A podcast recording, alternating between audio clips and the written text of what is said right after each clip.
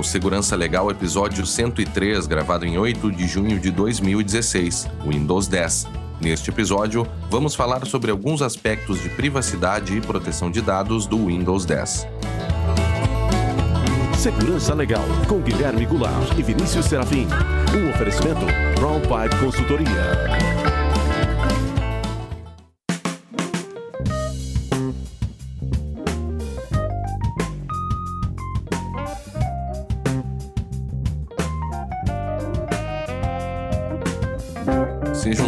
Muito bem-vindos. Estamos de volta com o Segurança Legal, o seu podcast de segurança da informação e direito da tecnologia. Eu sou Guilherme Goulart e aqui comigo está Vinícius Serafim. Tudo bem, Vinícius? Como vai? Olá, os nossos ouvintes. Olá, Guilherme. Estamos, estamos bem aqui no, no frio.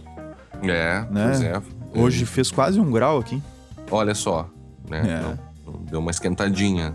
É, deu uma esquentadinha.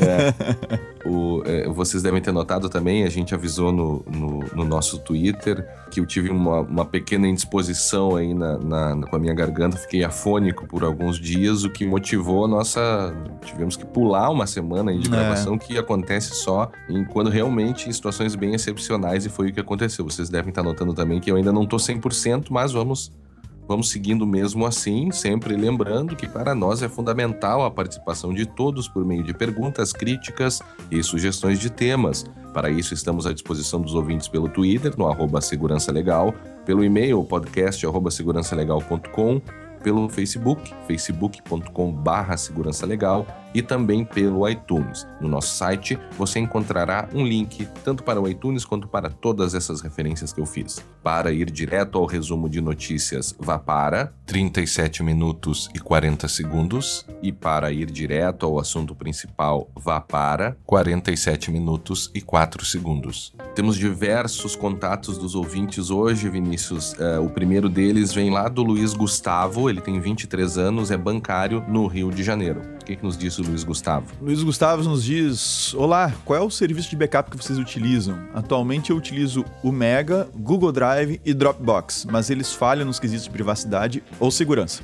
ou praticidade.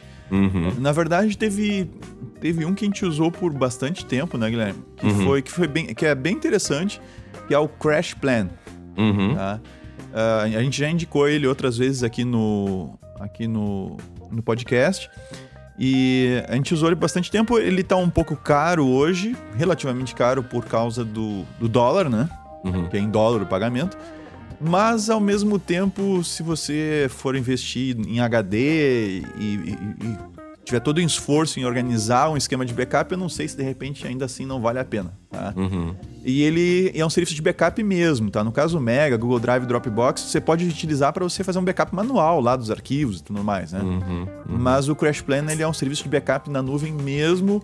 A priori, você pode cifrar os seus arquivos com uma chave que não sai do seu computador. Então ele cifra tudo no seu computador e manda para lá cifrado. Por que, que eu digo a priori? Porque o software que envia, que cifra os arquivos e manda os arquivos para lá é, é, fornecido pelo próprio, pela própria empresa, né? Uhum. E sendo uma empresa americana, eles têm todos aqueles problemas com as discussões internas deles, né? Não que um software chinês vai ser melhor, uhum. né? Você, governo chinês é, é, é, bem mais problemático. Mas, assim, tirando, abstraindo um pouco essas, é, é, esse, esse ponto especificamente, uh, é uma boa solução de backup, mantém versionamento, então Uh, o plano que eles têm lá, que a gente usava, ele era ilimitado, então você não tem espaço em disco né, dentro de um certo limite, né? E, e, ele mantém, assim, historicamente, tudo que você já teve, versões de documentos e tudo mais lá. É uma solução de backup bem interessante, funciona muito bem. Uh, eu, eu cheguei a utilizar ela umas duas, três vezes para recuperar arquivos, né? E tem, um, tem uma, um outro detalhe interessante que o software deles que você instala na sua máquina, ele permite que você use free, sem pagar nada, backup entre computadores. Com todo esse esquema do versionamento, né, de, de cifragem e tudo mais. Então você pode... Uh, um amigo seu pode instalar o Crash Plan e, e, você pode fazer backup no computador desse amigo, cifrando os seus arquivos, e esse seu amigo não vai ter como ver os arquivos. Né? É. Então, assim, é, é, bem interessante, é uma solução de backup de verdade, assim, para Detalhe. Oi. Ilimitado, né? Espaço Ele é, ilimitado. E é ilimitado, é ilimitado. Existe uma outra, Guilherme, que é o Carbonite, tá? Que o Carbonite, na época que a gente estava olhando essas soluções, uh, eu estava olhando para para usar no Mac e tal, né? O Carbonite era um dos que, que suportava. E eles tinham um problema. Eu fui instalar o cliente deles na época e o cliente tinha um tinha um sério problema de funcionamento lá, tinha uns bugs, né? Uhum. E aí eu, eu acabei pulando essa solução e, e, testei o Crash Plan. Mas o Carbonite é uma outra solução. Tá? A gente pode colocar no. no... Sim. A gente, não, a gente não ganha nada, tá? Não. não. nem da Carbonite, nem do Crash Plan. E, e, tem também o Spider Oak, né? Foi o indicado pelo Snowden, que agora é. eles também têm uma, uma solução aqui de, de backup, eu tô vendo agora aqui. Só que ela não é ilimitada né? 5 tera por mês, uhum. você teria pagar 5 tera, né? 5 terabytes, você pagaria 25 dólares por mês. 1 terabyte, 12 dólares por mês. É, é meio caro isso ainda. Isso para né? uma máquina, né? Para uma máquina. É, isso aí dá 300, é bem caro. dá 300 dólares por ano. Aí se você pegar, por exemplo, o Crash Plan, que eu estou olhando aqui nesse instante, tá? uhum. o Crash Plan, um plano familiar que eles têm aqui que uh, que permite você colocar 10 computadores na, na, na história, ou seja, né, na licença, uhum. ele custa. Uh, aqui, o familiar custa 149 dólares, 150 dólares por um ano. Tá? E você tem. Uh, você pode colocar lá até 10 computadores uh, com espaço ilimitado. É, você divide aí o plano com seus amigos que sai em conta. Né? É, o problema de dividir o plano com os amigos é que, embora você possa colocar uma chave para o seu backup, né? Uhum. Que nem os seus amigos e nem o próprio pessoal do Crash Plan uh, alegadamente conseguem acessar. Conseguem acessar o seu backup, você usou uma chave especial e tal, que fica só no seu computador. Apesar disso, existe uma conta com usuário e senha, tá? Sim. E essa, esse usuário sendo essa conta permite você excluir backups e tudo mais. Você não pode recuperar sem a chave do backup. Você tem Sim. uma usuário e senha da conta. E esse usuário e senha da conta, você vai ter que colocar em todos os computadores. Uhum. E isso é ruim. É. Sabe? Enfim. Se você vai dividir isso com amigos e tal. Não sei que sejam assim, pessoas de extrema. Muito amigo. Muito amigo. Pessoas assim, de extrema confiança, sabe? Bem, Luiz Gustavo, obrigado pela sua contribuição, pela sua pergunta. Vamos agora ao Tássio Andrade, ele é administrador de infraestrutura de redes e servidores da Universidade Estadual do Sudoeste da Bahia, no campus de Vitória da Conquista, eh, e também consultor em TI. O que, que nos disse o Tássio, Vinícius? Não, mais, mais um ouvinte da Bahia, né? Olha só que legal. A gente já tem o Rafael Pimenta, né? É. A gente até conversou, por eu ter morado lá, a gente conversou um pouquinho uhum. mais ali no Twitter. Uhum. Uma, hora, uma hora a gente tem que ir pra Bahia fazer um. Olha só. Uma palestra, um evento Estamos lá. esperando o convite aí é. dos baianos. é, vamos lá, vamos lá.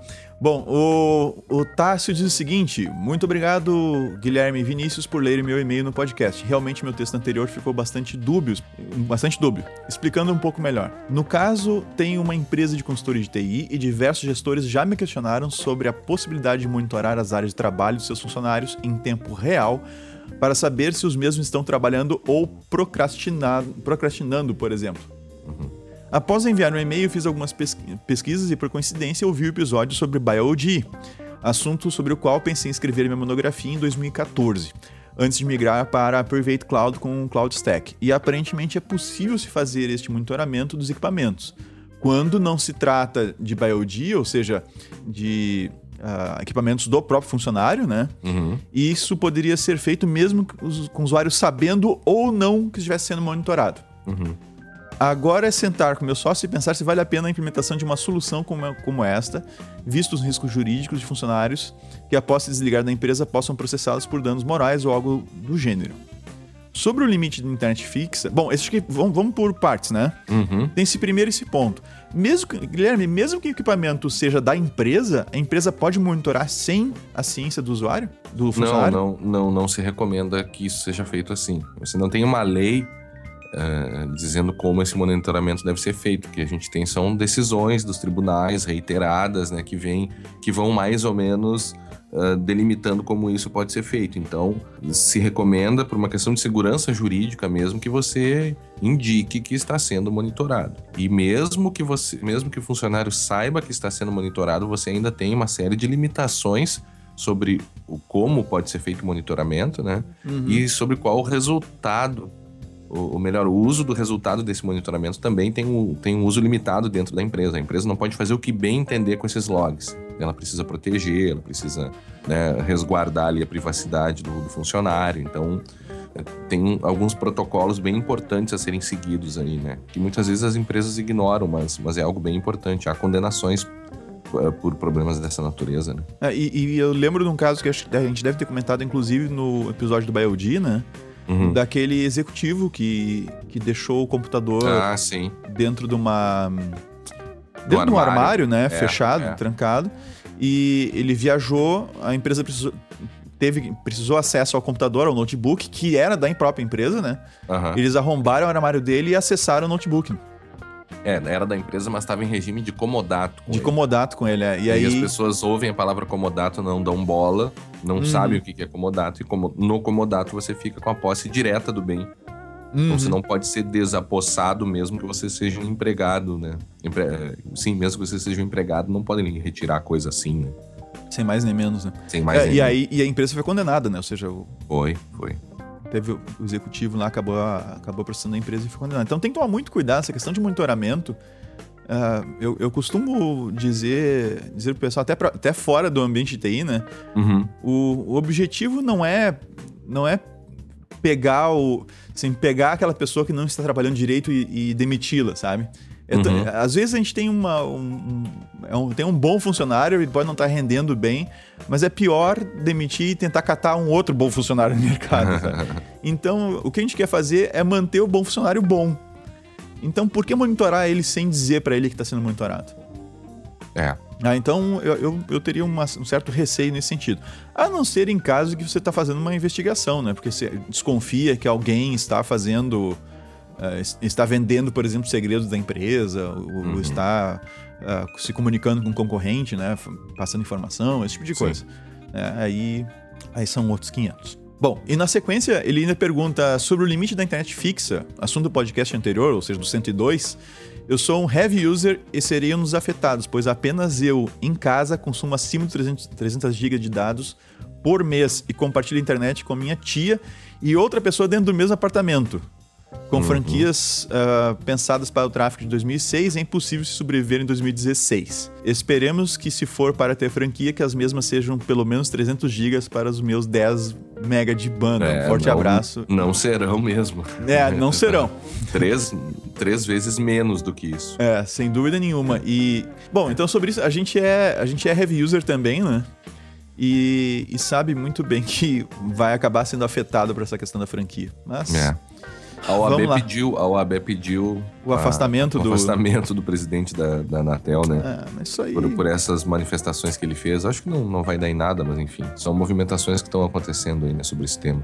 É, é assim, não há dúvida, a gente comentou lá no 102, a gente vai, tendo franquia, a gente vai ser afetado e, e até mesmo o episódio de hoje, né, que a gente tá falando do Windows 10, né, ele tem uma característica bem legal para destruir com a, com a franquia de todo mundo, mas vamos lá, ah, a gente sim, fala é. depois. É. Vinícius, uh, o Flávio também deixou um comentário no episódio de 101, franquia de internet fixa. O que, tá. que disse o Flávio? Antes, um abraço para Luiz Gustavo, que a gente esqueceu de mandar. Ah, sim, claro. claro.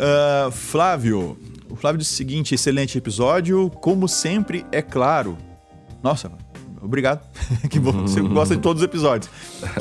Sobre a Anatel, eu gostaria de deixar alguns pontos. Acredito que a mesma é um atraso à internet brasileira, o que é muito ruim visto quão importante a mesma é em nossas vidas. Seu presidente ou é uma pessoa despreparada ou muito mal intencionada, visto suas últimas declarações culpando usuários por estarem mal acostumados ou gamers por congestionarem a internet. Em ambos casos, despreparo ou má intenção, temos uma situação muito, muito séria, ruim. Muitos podem dizer que sem a, regulamentação, sem a regulação ou sem uma entidade como a Anatel poderiam surgir cartéis que praticam preços absurdos. Bom, não temos isso hoje, Uhum. A, infra, a infra fora dos grandes centros é péssima e temos preços altíssimos, onde muitas vezes somos obrigados a aceitar se nossa operadora nos, nos entregasse uma velocidade menor do que a contratada. Uma entidade regula regulatória fornece cartéis, favorece cartéis e que, grande, e que grandes empresas corruptas assumam o controle do mercado. O que é melhor?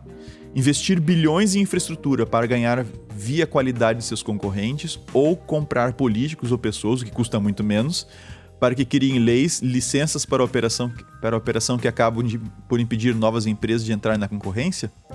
Em minha cidade. É, só, só deixa Oi. eu fazer uma parte rapidinho. Claro. Esse é um problema bem, bem. Não é só brasileiro, né? A questão do lobby é um, é um problema que afeta eh, vários países e aqui a gente está vendo isso um pouco mais forte e muitas pessoas da TI estão Uhum. começando a notar isso agora, porque é, é agora que nós estamos começando a legislar eh, em cima de TI e é agora que nós estamos percebendo o o poder que, que o lobby tem em cima da- desses projetos de lei. Né? Uhum. Então nós, nós vamos continuar vendo sim isso e vai ser muito difícil de se terminar, que é a interferência financeira ah, no Congresso Nacional. É, que, que nos Estados É, na- Unidos na isso, é, política isso é. Isso é. É Isso é regulamentado. regulamentado, é É, regular. é. No Brasil que não. É, no entanto, acontece. Mas isso não é, não é, quanto. da, não é da TI, não é de- desse. de- é bem forte na questão da TI de telecomunicações. Sim, Mas sim. ocorre também em outras áreas, até áreas que a gente não está tão perto, né? Sim. Então é interessante que a gente vê isso acontecendo com uma área que é mais próxima da Ah, nossa. a gente viu isso no Marco Civil da Internet. sabe? E, e essa pressão- começamos já a ver com, com o, A- a- o- projeto de lei de, de proteção de, dados. Isso, já está havendo movimento Já dessas, estão, dessas é, empresas com lobistas e tal para acabar com esse projeto aí. É. É uma pena, mas vamos lá. E ele continua: Em minha cidade, durante anos, fomos obrigados a aceitar uma internet horrível por preços altíssimos e a empresa que dominava a cidade pagava a políticos e fazia favores oferecendo internet grátis a escolas e órgãos públicos para que os mesmos dificultassem ao máximo a entrada do, do concorrente, que era muito melhor e operava nas cidades vizinhas.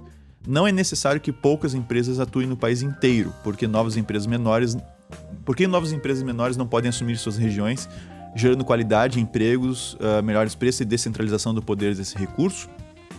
Aliás, é o que acontece aqui na minha cidade, né? Eu moro aqui no interior do Rio Grande do Sul, no noroeste do estado, e aqui tem um provedor muito bom, que está passando fibra por todas as cidades pequenininhas aqui da volta, Uhum. inclusive a minha, né? Aham. E tá dando uma internet de qualidade com um preço que eu não vou dizer baixíssimo, mas um preço bem bom. Sim, É, competitivo. bem muito competitivo. Assim, põe a Oi, por exemplo, pá, a Oi é passa vergonha aqui, tá? Uhum. Embora eu também tenha um link da Oi. Sim. Já que eu citei a Oi, eu vou citar o meu provedor, que é a BR Fonia. Ah, tá. Vamos fazer propaganda do pequeno também. Tá. Da BR Fonia. Assim, muito bom provedor. E tá acontecendo justamente isso. É um provedor, digamos assim, pequeno, não se compara a uma Oi, né? A uma NET ou coisa parecida. E, e a qualidade é bem melhor e o preço é bem menor, mas muito menor. Bom, ele continua ainda. A Romênia é um bom exemplo de ótima internet por preços baixíssimos, graças, graças à não regulação da mesma. E ele dá um link, tá, que vai estar no comentário lá do episódio. Ah, basta que nosso contrato junto à operadora de internet seja respeitado. Para isso existe a lei. E que qualquer um possa criar sua empresa sem ter que investir fortunas para termos uma internet muito melhor e mais livre do que temos hoje. E isso vale para todas as áreas, inclusive. Veja novos serviços como Uber, Netflix, Bitcoin, etc., que incomodam e muitos cartéis que antes nadavam na- de braçada no mercado cobrando altíssimo, o que não sou contra, pois cada um cobra o quanto quiser. É, só não É se um direito. Que, que há um risco aí de todas essas empresas também dominarem o mercado, né? O próprio Uber, por Sim. exemplo, pa- passa a afetar a atividade dos, dos taxistas, né? E, e em uma perspectiva de médio a longo prazo, eles podem sim acabar com essa atividade e eles se tornarem o cartel fazendo o preço que eles bem entenderem, É, né? ou fazendo sacanagens, como por exemplo, com a bateria da pessoa que liga tá, Exato, tá exato, acabando, ou seja, a pessoa tá ficando, vai ficar sem celular, não vai conseguir chamar um outro serviço, o preço do, do- da corrida aumenta. É. Eles dizem que não, que não, vão, não estão usando isso, só que eles sabem que podem fazer, mas que não estão usando. É, mas tem gente dizendo que estão usando. O, eu falei cartel, mas quis dizer monopólio. Monopólio, tá. Então, só terminando a frase dele aqui, cobra o quanto quiser, é, é um direito, claro, que quem quiser. claro, Ten- Tendo concorrência, né, um posto de combustível quiser cobrar 10 pila pelo litro de gasolina, pode cobrar.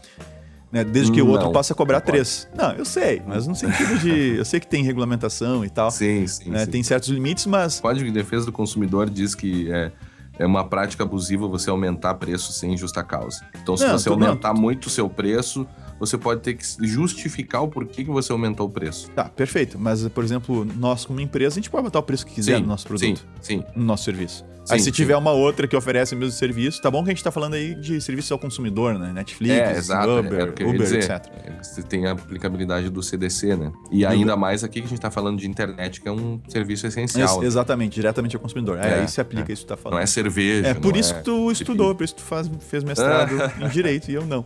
Bom, vamos lá. Ah, e termina dizendo muito obrigado pelos episódios que são sempre excelentes e por dedicarem tempo de vocês a disseminar conhecimento e debate sobre a segurança da informação. Um forte abraço. Vida longa ao Segurança Legal. E eu estou imaginando o Flávio fazendo, ao, ao dizer vida longa ao Segurança Legal, né? E fazendo Uhum. aquele símbolozinho do. aquele sinalzinho do. do Star Trek. né? Tá bom. Vamos lá. um abraço, Obrigado. Flávio. Obrigado. Ah, o próximo é o Ricardo Maia, Vinícius, que fala ali, uma- manda uma pergunta sobre o Marco Civil, né? Ricardo Maia, sim, prezados. Uma dúvida que tive desde a edição da Lei, do, da lei 12965-14 e permanece após a regulamentação do decreto 8771-16, é da figura dos provedores de conexão. Aí ele cita o artigo 9 parágrafo 3 da lei do, né, que é o Marco Civil da Internet, né, vamos repetir o número dela aqui, que diz: "Na provisão de conexão à internet, onerosa ou gratuita, é vedado bloquear, monitorar, filtrar ou analisar o conteúdo dos pacotes de dados, respeitando o disposto neste artigo." Uhum. E aí ele comenta: Empresas e o próprio governo, ao disponibilizar acesso à internet aos seus funcionários e servidores, seja em uma unidade matriz ou filiais, não agem como provedores de acesso. Neste caso, estariam proibidos de filtrar e monitorar o acesso ou se enquadrariam na exceção prevista do artigo 2 do decreto 8771/16 por serem destinados a grupos específicos de usuários com controle estrito de admissão, conforme inciso 2 na letra B. É, digo isso pois entendo que o acesso à internet disponibilizado no ambiente de trabalho serve para este fim e não faz sentido que empresas ou governos sejam onerados para prover acesso cujo objetivo seja o uso particular inadequado, como baixar músicas ou ver pornografia. Grande abraço e parabéns pelo trabalho. Não é o primeiro ouvinte que nos coloca essa dúvida. Eu lembro que quando a gente gravou sobre esse assunto, teve gente perguntando isso, né, Guilherme? É, E a é. resposta é? Ah, não se aplica Não se a aplica, essas né? relações, né? Porque você tem ali essa relação entre a empresa e o, e o funcionário, ela é regida antes pela CLT. E a CLT estabelece essa, essa possibilidade desse poder diretivo do, do empresário, né? Esse poder que ele tem de acompanhar o trabalho sendo realizado, né? Acompanhar se as ferramentas de trabalho estão sendo bem utilizadas, né? É o que permite, por exemplo, que o, o, o empresário, a empresa, monitore as chamadas de call center de uma pessoa que trabalha num call center, né? Veja, em, em qualquer outra situação você estaria violando o sigilo de comunicações daquela pessoa.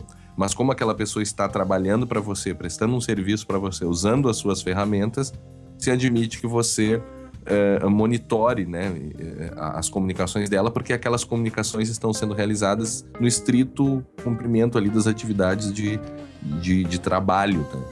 Então, nesse sentido, eu vejo que não, não se aplicaria as, as, as eventuais limitações do Marco Civil, né?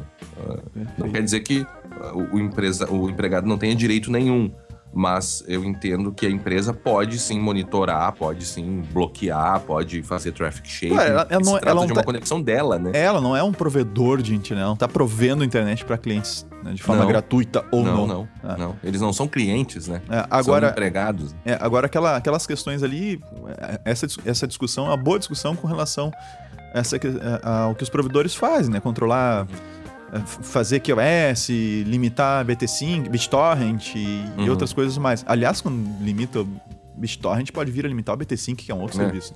É, exato, exato. E aí tem aquela- aquelas questões todas das exceções pro bom, bom funcionamento da rede, aquelas coisas que a gente já discutiu bastante aqui no É. Segurança Legal. né? Mas, mas veja, um empregado nunca poderia processar o, o seu empregador pela violação à neutralidade de rede, Uhum. né? Porque ele está priorizando o tráfego da VPN sobre o tráfego do, do YouTube na empresa. Isso Uhum. nunca, nunca poderia ser feito, porque, como você disse, não, não há uma relação comercial entre eles, né? Não, não, ele não está consumindo um serviço de, de conexão, ele está Ainda que trabalhando fosse gratuito, né? pessoa.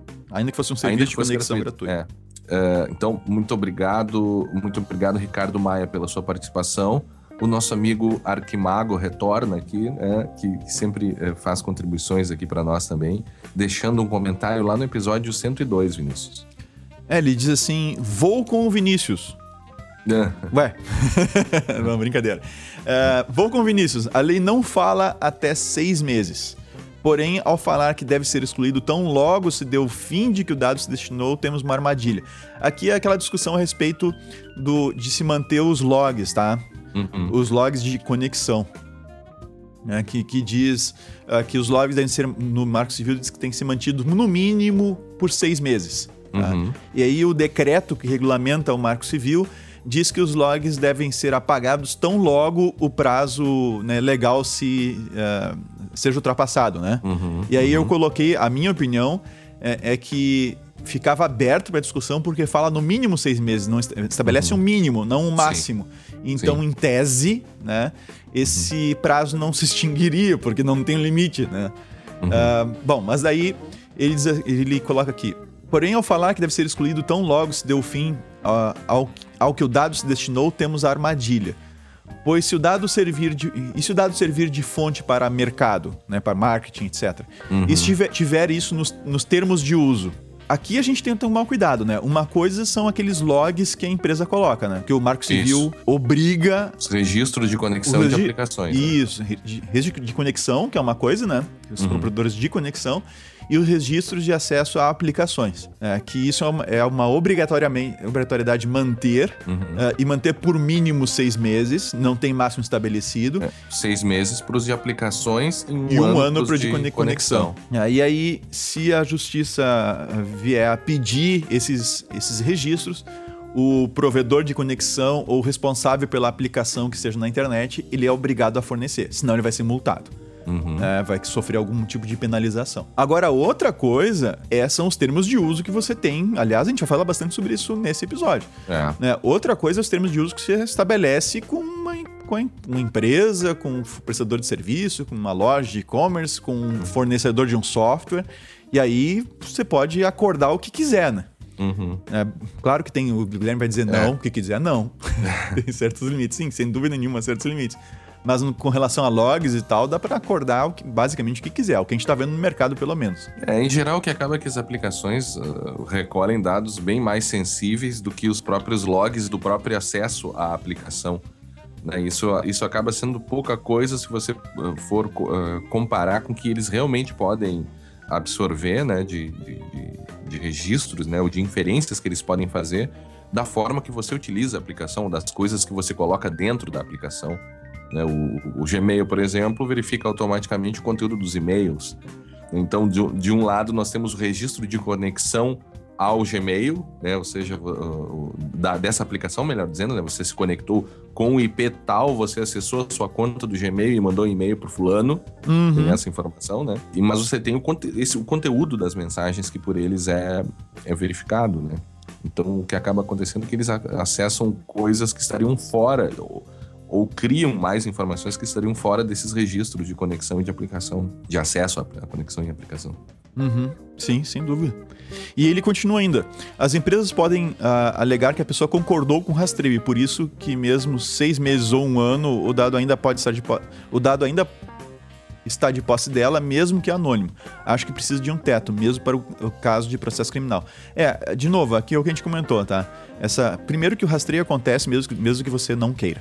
Tá? então você pode ir lá, até no navegador, marcar lá o do NetTrack, né? O nome rastreio, e ainda assim você vai ser rastreado e seus dados vão ser guardados para sempre. É, não deveria acontecer. É, não deveria acontecer, mas acontece, né? Não tem na- nada que impeça que isso seja feito. E, de novo, o Marco Civil, ele não regulamenta esse tipo de coisa. Né? O, o que, o que regulamenta isso, e essa é, a- é a... Fiquem atentos, assim, todos os nossos ouvintes fiquem atentos a isso, tá? É, o- é a questão do projeto de lei de proteção de dados pessoais. Uhum. Aí sim. E essa é a lei que vai controlar isso que o Arquimbago tá colocando aqui. É. Tá? Essa é a lei. E e essa lei está sofrendo já pressão de tudo quanto é lado. Ah, na verdade, um lado Sim. mais forte está pressionando muito mais, que é o mercado, para que essa lei não seja aprovada como está. Ou de preferência que nem seja aprovada. Sim. Né? Que é o, Então, pro- o projeto 5276 de 2016. é, fiquem assim, ó, nossos ouvintes Que nós se importam com apoiamos, isso, né? nós apoiamos. Que nós apoiamos. Fiquem antenados sobre isso. Tá? Ah, esse episódio, até o Guilherme teve um envolvimento mais próximo com isso, né? Uhum. Com esse projeto. Uh, e ele continua: Esse episódio me lembrou, vocês precisam fazer um sobre futurologia. Acho que com, com, com, convidados, se todos os dados forem privados e criptografados. Acho que com convidados, tá? E ele diz assim: se todos os dados forem privados e criptografados, como será a investigação? A transparência das empresas do governo? Será um mundo de espiões, onde o depoimento será. onde o depoimento será mais válido? E teremos funcionários secretos para não serem mortos pelos bandidos e como no filme Homem Duplo? É, é um exercício de futurologia, né? Eu acho que a gente tá. Eu vou na linha daquela que, na realidade, a gente tá entrando na era de ouro da vigilância, né? Sim, sem dúvida nenhuma. Isso. Sem dúvida nenhuma. Então, as polícias hoje reclamam muito. Ontem mesmo eu, eu, eu estava dando um curso sobre crimes eletrônicos e, e havia delegados, policiais e um delegado, e, e além de, de eram, eram, eram, também. Eram todos dessa área ou, ou, tinha gente que não era policial? É, todos da área penal. Todos né? da área penal. Mas tá. alguns policiais, um delegado e uh, alunos, né? Alguns que recém tinham terminado o curso, mas todo, todos interessados em direito penal. Uhum. Né? E é interessante que eu dizia que, que, na realidade, o que acontece hoje é que está se abrindo todo um novo leque de, de possibilidades para as forças policiais é claro, se de modo adequado, autorizado e, e ético, né, mas se abre todo um, um novo panorama de, de, possibilidade de uso dessas informações, né? Claro é, que a gente pode discutir a história, sobre, história, a história do FBI de, de Going Dark está longe de ser verdade. Né? Muito longe, muito. É, é bem ao contrário, né? Nunca, nunca, nunca um tiveram acesso a tanta informação. É, é, é, que nem o própria, a própria questão do WhatsApp, né? Eu já, já encerro com isso aqui, mas só para não perder essa referência, né? O, o WhatsApp ainda armazena metadados. Uhum. Então, para além dessa discussão de se pode ou não pode abrir, ou se poderia ou não poderia, que é uma questão muito mais profunda, né, dos limites de funcionamento dos sistemas e se você pode ou não impedir o funcionamento de um sistema seguro, antes disso, a polícia deveria pedir os metadados, né? Isso uhum. serviria para a polícia também. Claro. Né? Pede metadados, sabe, sabe quem, quem conversou com quem. Exato esse cara falou 10 mil vezes com esse outro cara, com esse outro telefone Poxa. aqui. Né? Você tem, você tem uma informação, você pode, você pode montar, inclusive, uma rede de contatos ali, né? Esse hum. conversa com esse, que conversa com aquele, que conversa com aquele. Né? E você tem um outro que conversa com E com tal frequência, aquele. aí começa a ver com, quando fulano fala com Beltrano, o Beltrano fala com é, o ciclano. Você tem, você consegue utilizar isso também, né? Então, o que nós vamos ver a partir de agora são novas possibilidades. Né? Um último e-mail, a gente tem mais e-mails aqui ainda, sim, não vai dar para ler todos. É, um uhum. último que é bem curtinho. Então, um abraço mais uma vez ao nosso ouvinte Arquimago. Uhum. Uh, obrigado por nos acompanhar já há algum tempo. Arquima Arquimago, acho que ele nos mandou uhum. já o nome dele, eu não lembro agora, infelizmente. Ah, sim. Ele já nos mandou o nome dele outra vez. Uhum. Bom, e por último a gente tem uma, um, um link do Miguel Henrique Stedley, Uhum. Ele disse que fez a tradução do texto mais recente do Snowden e, acreditando que, que fosse do nosso interesse, ele nos mandou o link. Ah, uhum. Então, sim, claro que é do nosso interesse. A gente vai deixar o link lá no, no show notes ou tá nos comentários do episódio? Vamos colocar no show notes também. É mais fácil o pessoal acessar, né? Uhum. Tá, então Olha ele fez a tradução, a gente tá colocando o link, né? É um, é um texto bem interessante e, e ajuda para quem não, não faz leitura direto em inglês, né? Uhum. Tem, então tá lá disponível, né? Um, uhum. uma, uma, vamos dizer assim, um serviço do Miguel Henrique Stedley. Ah, legal. Né, para Ele, a comunidade. É, eu acessei aqui o, agora o link dele. Hum. E aí é um blog, na realidade, do grupo de pesquisa Modos de Produção e Antagonismos Sociais, MPAS. Então eu, eu acredito aqui, dando uma olhada por cima, e seja um, uma espécie aqui de, de, realmente uma coisa ligada com a universidade, enfim. Uhum. Mas legal que vem de um grupo de pesquisa. Interessante ver, né, que a, a universidade tem sim essa, essa tarefa de fomentar esse tipo de pesquisa. É, é a, e a mesma preocupação que nós temos com segurança legal, né, Guilherme? É, sim. De sim, disseminar exato, a informação, exato. de fazer com que as pessoas se conscientizem, entendam melhor essa uhum. área da segurança da informação e direito da tecnologia. É, questões de privacidade a gente tem falado bastante nos últimos tempos, porque não tem como não falar, não porque falar, é, a, né? é. É, é, é, a grande discussão que está acontecendo hoje no mundo inteiro, né? Uhum. É, então. Vinícius, então vamos ao resumo de, de notícias, notícias, com o nosso amigo Fábio Assolini com as notícias da quinzena.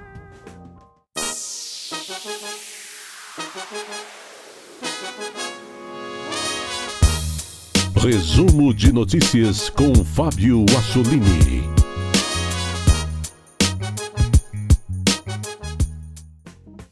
Olá pessoal, este é o resumo de notícias aqui no seu podcast Segurança Legal. Se você quiser entrar em contato conosco, o nosso e-mail é podcast@segurançalegal.com. Envie suas sugestões de notícias, elas são muito bem-vindas. E nesta edição, mais incidentes de vazamentos de dados, ataques ao TeamViewer, expansão do Internet Banking no Brasil, mais ataques à rede Swift e espionagem às redes de telefonia. E vamos às notícias. 427 milhões de dados de usuários do MySpace são vendidos por criminosos. Registramos nessa quinzena grandes incidentes de vazamentos de dados que atingiram vários sites. Um deles foi o MySpace, que sim, ainda existe como rede social essa base de dados com 427 milhões de dados dos usuários dessa rede social estavam à venda, à venda por 2.800 dólares em um site usado por criminosos. A, a base de dados foi confirmada como realmente sendo do MySpace. A empresa veio a público em um blog onde informou que esses dados foram obtidos em um vazamento de dados ocorridos em junho de 2013, 11 de junho de 2013. Portanto, todas as contas criadas no serviço antes dessa data tiveram seus dados vazados. Entre esses dados estão é, endereço de e-mail e as senhas. Uh, apesar do ataque ter ocorrido em 2013, essa base de dados se tornou pública somente agora. E o mais interessante foi que a empresa manteve-se quieta, não informou a ninguém desse incidente, esperando a coisa se tornar pública para se pronunciar. O mesmo aconteceu com um vazamento de dados da rede social Tumblr, que hoje pertence ao Yahoo. Foi um vazamento de dados de 65 milhões de contas dos usuários, o que envolve também senhas e endereços de e-mail. Uh, esses dados também foram vazados em um incidente, uh, em um vazamento de dados ocorrido em 2013. E acredita-se que esses dois incidentes estejam de alguma forma ligados ao vazamento de dados que ocorreu no LinkedIn, que nós comentamos no programa anterior. Essas bases de dados todas estavam à venda aí em sites de criminosos.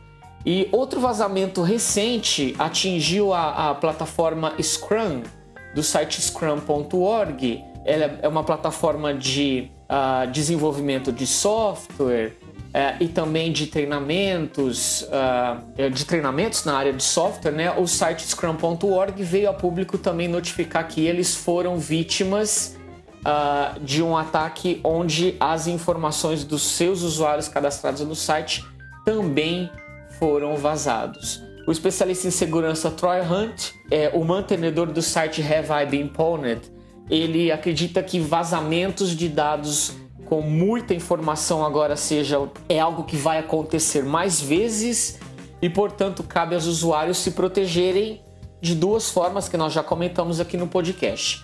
A primeira delas é usando senhas únicas, não repita suas senhas em nenhum outro lugar e também é, se cadastrando lá no serviço Have I porque caso aconteça de uma conta sua é, ter sido vazada num desses incidentes, você será informado pelo site. Fica então a dica para os nossos ouvintes. Mais ataques à rede Swift força a empresa a adotar novas soluções de segurança.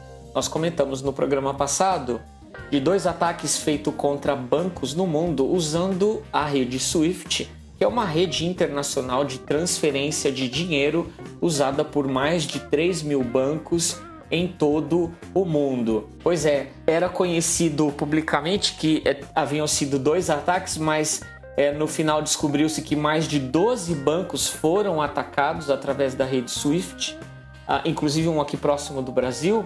Um terceiro ataque que foi bastante comentado na imprensa foi um banco do Equador que reportou perca de 12 milhões de dólares em transferências fraudulentas feitas pela rede Swift, o que forçou a empresa e mantenedora da rede a contratar profissionais de segurança para cuidar da sua rede e também implementar melhores métodos de autenticação para proteger o acesso à rede entre eles as já conhecidas soluções de Two-Factor Authentication. Lembrando que esse, essa onda de ataques aos bancos é, tem se mostrado como uma tendência já há algum tempo, porque é muito mais vantajoso para o criminoso atacar a fonte do dinheiro, que é o banco, ao invés de atacar é, os usuários. Né? Ele consegue roubar muito mais é, num curto espaço de tempo. Não é o primeiro ataque que nós vimos. Em 2015, a Kaspersky anunciou um ataque semelhante às redes bancárias, foi o Carbanac.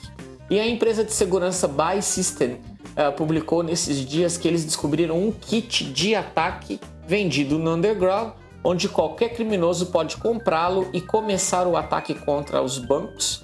É, esse kit tem um malware específico para manipular as bases de dados usados na rede Swift.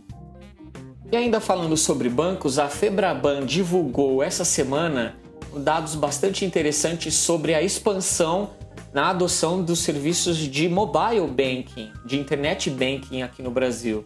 São dados preliminares que a Febraban deve anunciar futuramente, mas esses dados preliminares já indicam um crescimento de 138% ah, na adoção dos serviços de mobile banking no Brasil. Com isso comparando o ano de 2014 com o ano de 2015, segundo a Febraban, foram 11,2 bilhões de transações bancárias feitas em 2015, todas elas feitas via mobile banking, um crescimento bastante grande aqui no Brasil.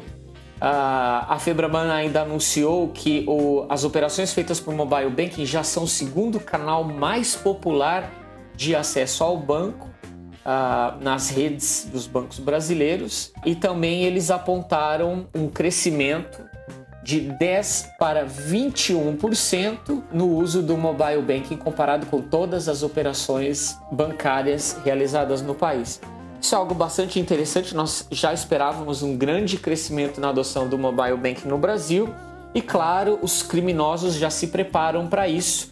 Nessa semana, nós encontramos ataques de phishing, onde se a vítima tentar acessar o site de phishing por um desktop, a, a, página, o domínio malicioso, ele se nega a mostrar a página, a página de phishing, e ele sugere para que a vítima tenha acesso, faça o acesso ao site usando o seu celular. Claro, os phishers, os phishers preferem é, esse tipo de acesso porque nas versões é, dos sites de banco para celular as exigências de autenticação são menores comparadas com o desktop e por isso podemos esperar um aumento aí nos ataques a, a esses milhões de usuários que preferem e que estão usando o mobile banking para acessar sua conta bancária. Ataques ao TeamViewer afeta usuários em todo o mundo. TeamViewer é um programa de acesso remoto bastante popular e muito usado aí para acessos onde você necessita ter um acesso remoto a um computador, a um servidor, bastante usado em empresas de informática pelo mundo, departamentos de TI pelo mundo, uh, para acessar remotamente computadores. E o TeamViewer também é bastante explorado por pragas que o instalam de maneira silenciosa, dando aí um acesso remoto a um criminoso utilizando a ferramenta maliciosamente como um hack. Pois bem, muitos usuários reportaram problemas de acessos uh, não autorizados aos seus computadores, reportando diversos roubos. Alguns usuários reportaram que tiveram suas contas bancárias acessadas e dinheiro transferido. Outros disseram que tiveram as suas contas no PayPal uh, hackeadas e dinheiro roubado.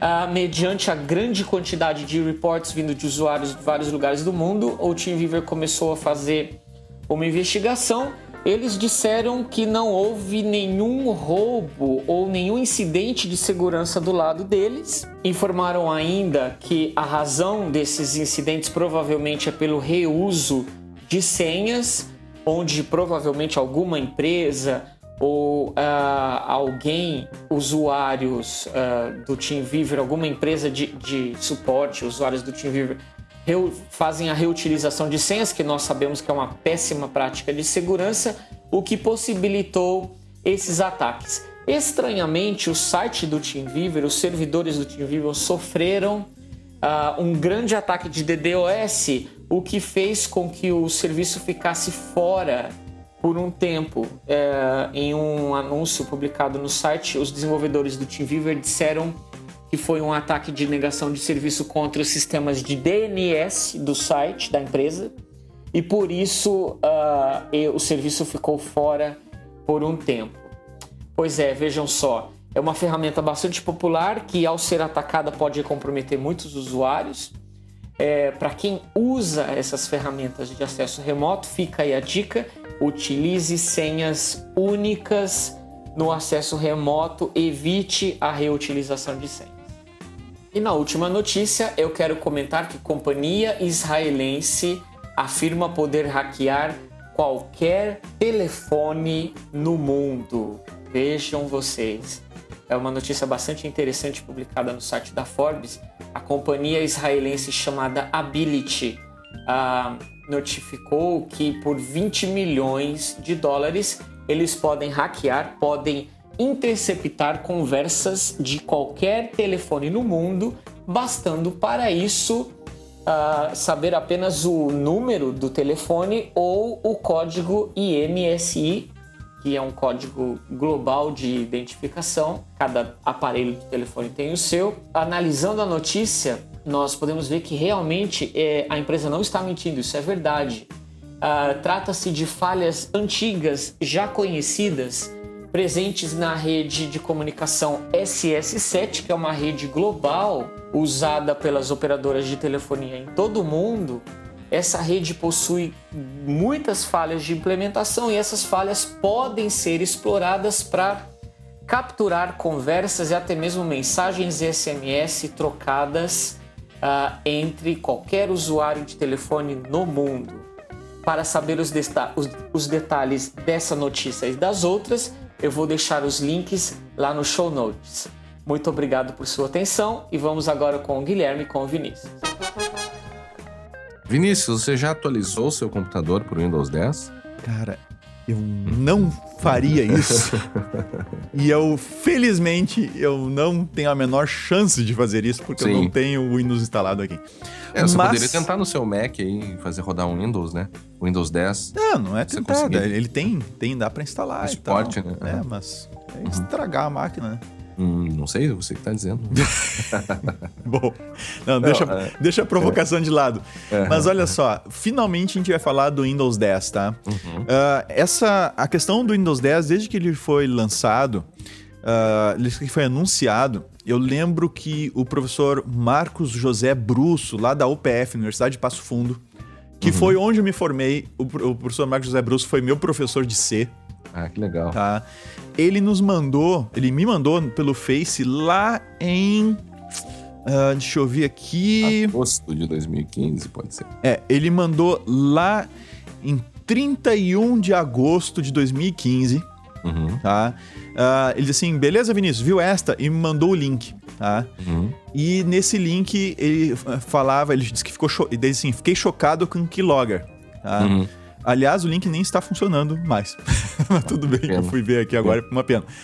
E aí eu disse assim, oi Bruce, tudo tranquilo. E a gente, eu, eu tinha dito para ele que naquela, naquele momento a gente não tinha confirmação de que, de que fato aquilo estava, de fato aquilo estava acontecendo, né? Dessas questões de monitoramento do Windows 10 e tudo mais. E um tempo depois isso foi verificado, o pessoal começou a instalar e começou a verificar que de fato aquilo acontecia. A gente já chegou a citar em outros momentos, o Assolini também deu uma notícia em um desses resumos de notícias aí do passados, né? Uhum. E finalmente. Uh, com a nossa lentidão de costume, porque nós, né, uh, nós a gente já demora um pouco, a gente espera fermentar, né?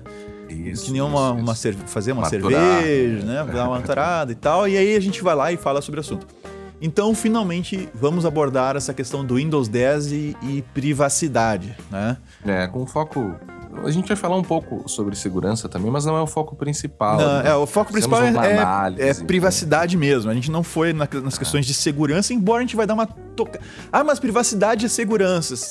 É um aspecto da segurança, é, é algo que Protege. exige, demanda segurança. segurança. É. é. a segurança isso é uma coisa, é bom esclarecer, que a gente já falou outras vezes, é bom repetir isso, né? O pessoal fica dizendo que, que assim como confidencialidade, integridade, disponibilidade são atributos da segurança, né? Uhum. A privacidade também seria um atributo da segurança. É. No nosso entendimento e no entendimento de, de, de outros de outros não, de vários autores, não é assim. A privacidade não é um atributo da segurança. Ela é algo, é um direito da pessoa humana, né, Guilherme? Para usar é, o termo. Isso, isso. Né, é um direito da pessoa humana que gera necessidade de segurança ainda maior de informações. Sim. É, ou seja, é, é um, é, não é um atributo da segurança, embora vocês vão encontrar muita gente, muitos autores falando isso, tá? Mas não é. Não, é, não é. existe privacidade das informações. A privacidade Sim, das pessoas. Né? É. é. existe confidencialidade ou sigilo das informações. É. E é. claro que você pode violar a privacidade ao violar os atributos das informações, né? sobretudo a confidencialidade. E né? os atributos da, da segurança, né? Da, da segurança. É. é. Mas o, o, que, o que ocorre aqui, que é bom comentar também, é que muitas das coisas que a gente vai ver aqui, elas afetam não só a privacidade em si, mas aquela figura da proteção de dados pessoais, que seria uma evolução da privacidade, uma disciplina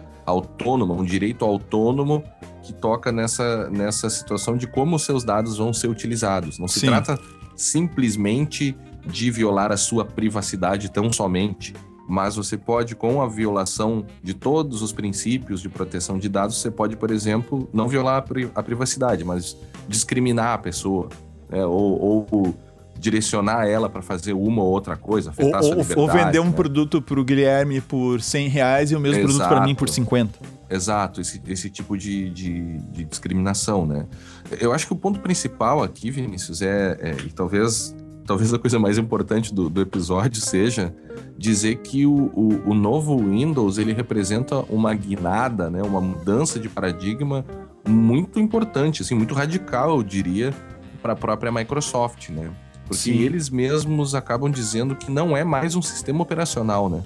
Sim, Guilherme, o, o, o que eles chamam lá, lá, lá na política de privacidade, eles chamam de ele diz que o Windows 10 é um ambiente de computação personalizado uhum. que permite percorrer e acessar serviços, preferências e conteúdos de forma totalmente integrada em seus dispositivos de computação, de telefones a tablets para o Surface Hub. Em vez de permanecer como um programa de software estático em seu dispositivo, os principais componentes do Windows são baseados na nuvem. Na verdade, isso é, na... isso é, é uma mudança, né? E é uma mudança Você pre... acha que não? prevista. Não, é uma, é uma mudança prevista já há alguns anos, tá? Uhum. E aquela questão de que, claro, é, ó, continua sendo um sistema operacional, né?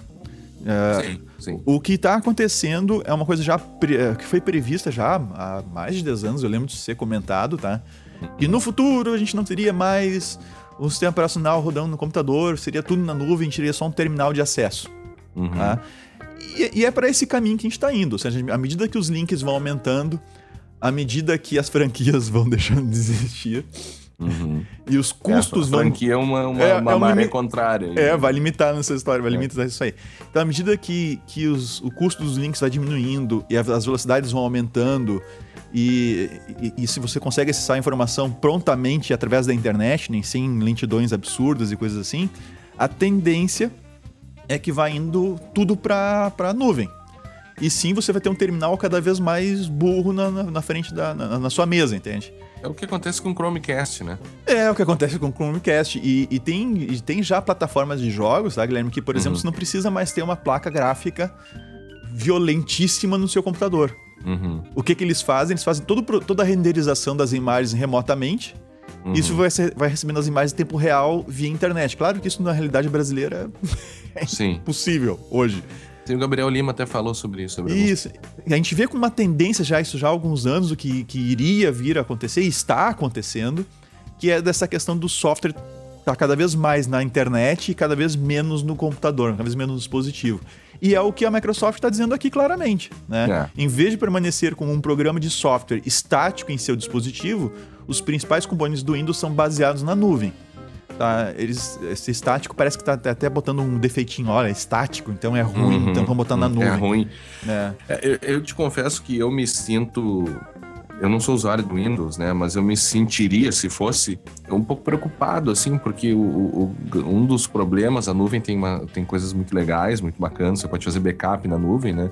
Mas um dos problemas, em, por exemplo, né, que a gente falou antes, mas um dos problemas é que você perde o controle da sua informação, né?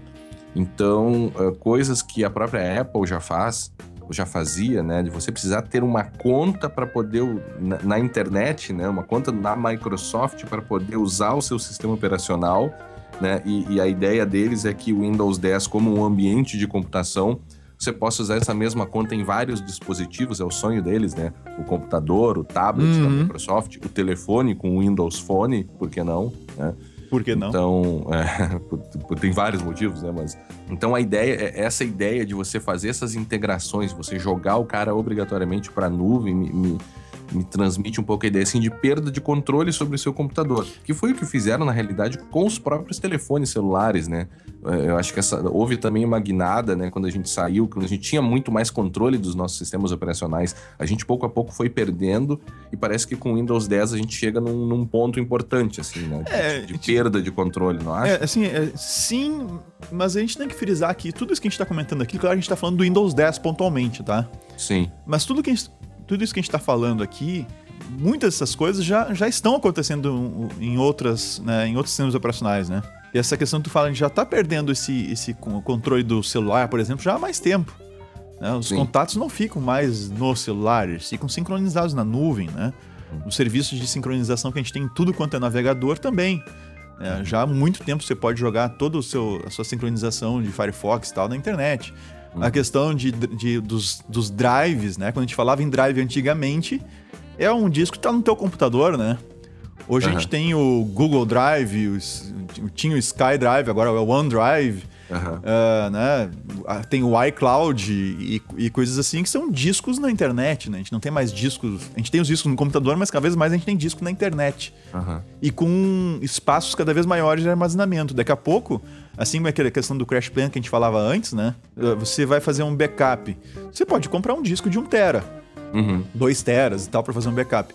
Mas você nunca vai conseguir bater o que eles estão oferecendo no Crash Plan. Né? Claro Sim. que tem o um detalhe da, do link de internet, mas o que eles estão oferecendo lá é ilimitado. Você coloca uma quantidade de informação que você quiser. Então, existe um atrativo na nuvem com relação a, a, a baixo custo e a questão de ubiquidade, né? Tu poder acessar suas informações aonde tu quiseres, né? É, essa é a né? parte boa, né? Essa é a parte boa, ou seja, a, a Apple, no ano passado, acho que foi, ela, ela lançou um recurso que, agora não lembro o nome do recurso, mas permite que você. Eu estou trabalhando um documento no, no desktop, aí eu, tá, não, fa, não preciso fazer nada. Eu vou lá para o meu outro computador, no meu, no meu laptop, no Note, e eu posso continuar trabalhando ali. Ou posso ainda sair, pego o celular, eu posso continuar trabalhando no mesmo documento no celular, entende? Uhum. Uh, fica o bico. Tu, tu, tu, usa onde tu tiver, onde tu quiseres. Isso é muito interessante. É uma coisa que a nuvem nos permite fazer.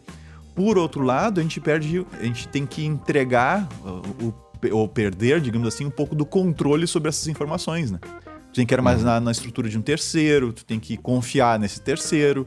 Uhum. É, então, é, é, um, é um problema, né? não, tem, não há dúvida nesse sentido. Eu, eu acho que essa é a aproximação. Na, na, verdade, talvez a Microsoft tenha chegado tarde, né? Porque outros já fizeram isso, a, a Apple faz isso, o Google faz isso, uhum. né? Com, tanto com os telefones quanto com o, Chromecast, coisas uhum. do gênero, né? E, e, parece que o Windows chega agora nisso, se aproximando um pouco até da, da do próprio celular, né? Você uhum. cada vez mais perdendo o controle do que pode fazer um celular. Hoje não pode fazer nada, né? Praticamente, né? É, só, só o que eles, né? É, fazer, ou fazer um jailbreak. Nas lo... É, faz um jailbreak, mas o que você tem que estar tá lá na loja e acabou, né? Então, uma das coisas que. Uma, uma das novidades aqui do Windows 10 seria o Advertising ID, né? Então você teria por default um, um ID de anúncio no seu computador, né? É, é, tudo que você faz é registrado né? A gente vai ver um pouquinho mais eh, adiante o que, que, é isso, mas basicamente qualquer coisa que você faça é registrado no, no sistema operacional e mandado para a Microsoft. Isso.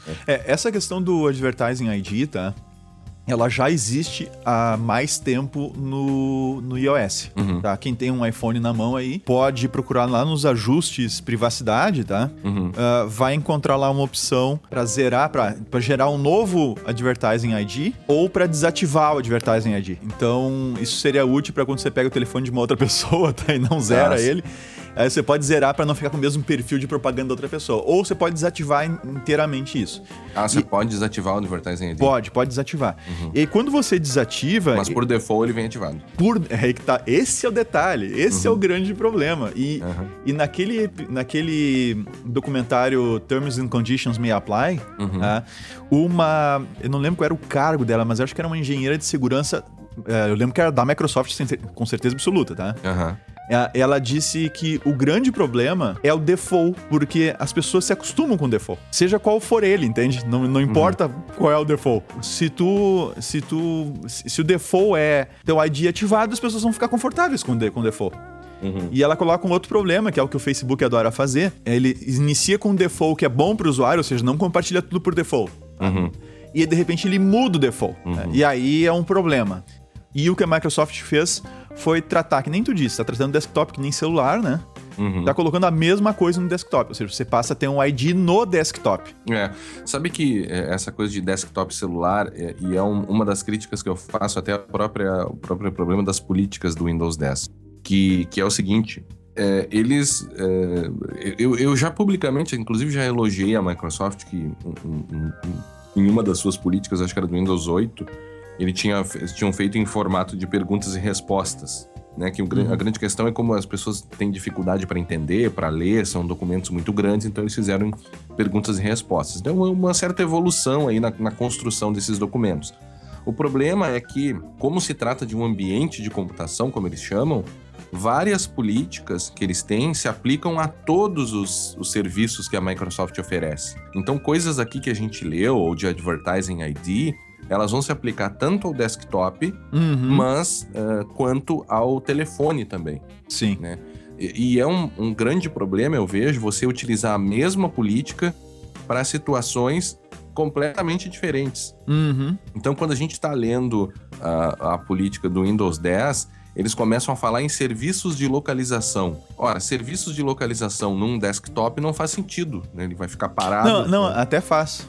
Faça, é, é, tem, tem sites que, que pedem acesso à tua, à tua localização. A tua localização, sim. Pra saber onde é que tá e fazer um anúncio, né, personalizado, uma busca personalizada sim, na internet. Sim, mas, mas o, que, o, que, o que eles propõem é que eles tenham acesso à sua localização. Sim. Você autorizando que a Microsoft tenha acesso à sua localização. Claro. Pode não, talvez um notebook perdido, alguma coisa assim, talvez tenha uma relação. Mas com o telefone tem todo sentido, porque você tem um GPS funcionando ali, você sabe exatamente onde o cara tá eu, a todo não, momento. Eu, eu discordo de ti, Guilherme. Acho que tem sentido no desktop. Claro, tem sentido. Não que eu esteja defendendo isso, tá? Mas, Sim. mas tem sentido no desktop também, porque você consegue saber onde é que estão seus usuários, onde é que tem. Onde é que tem mais gente usando o software pirata? Onde é que tem mais gente que usa o software X e, não software Y?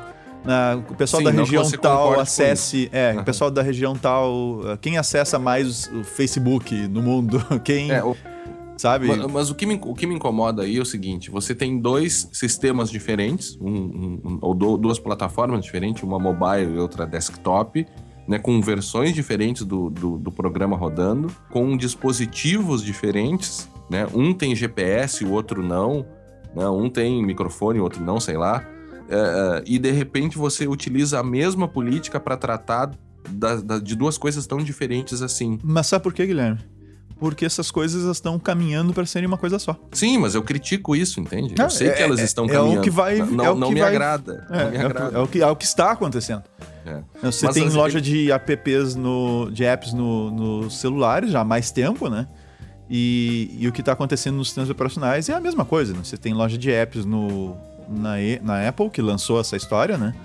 Aí Sim. você tem no Windows, você vai, você vai, ter cada vez mais isso. Já tem isso e, e, e, você vai se intensificar. Sabe, sabe uma outra coisa que me chama atenção, e o Windows tem isso, né? É, são as várias edições que eles têm, né?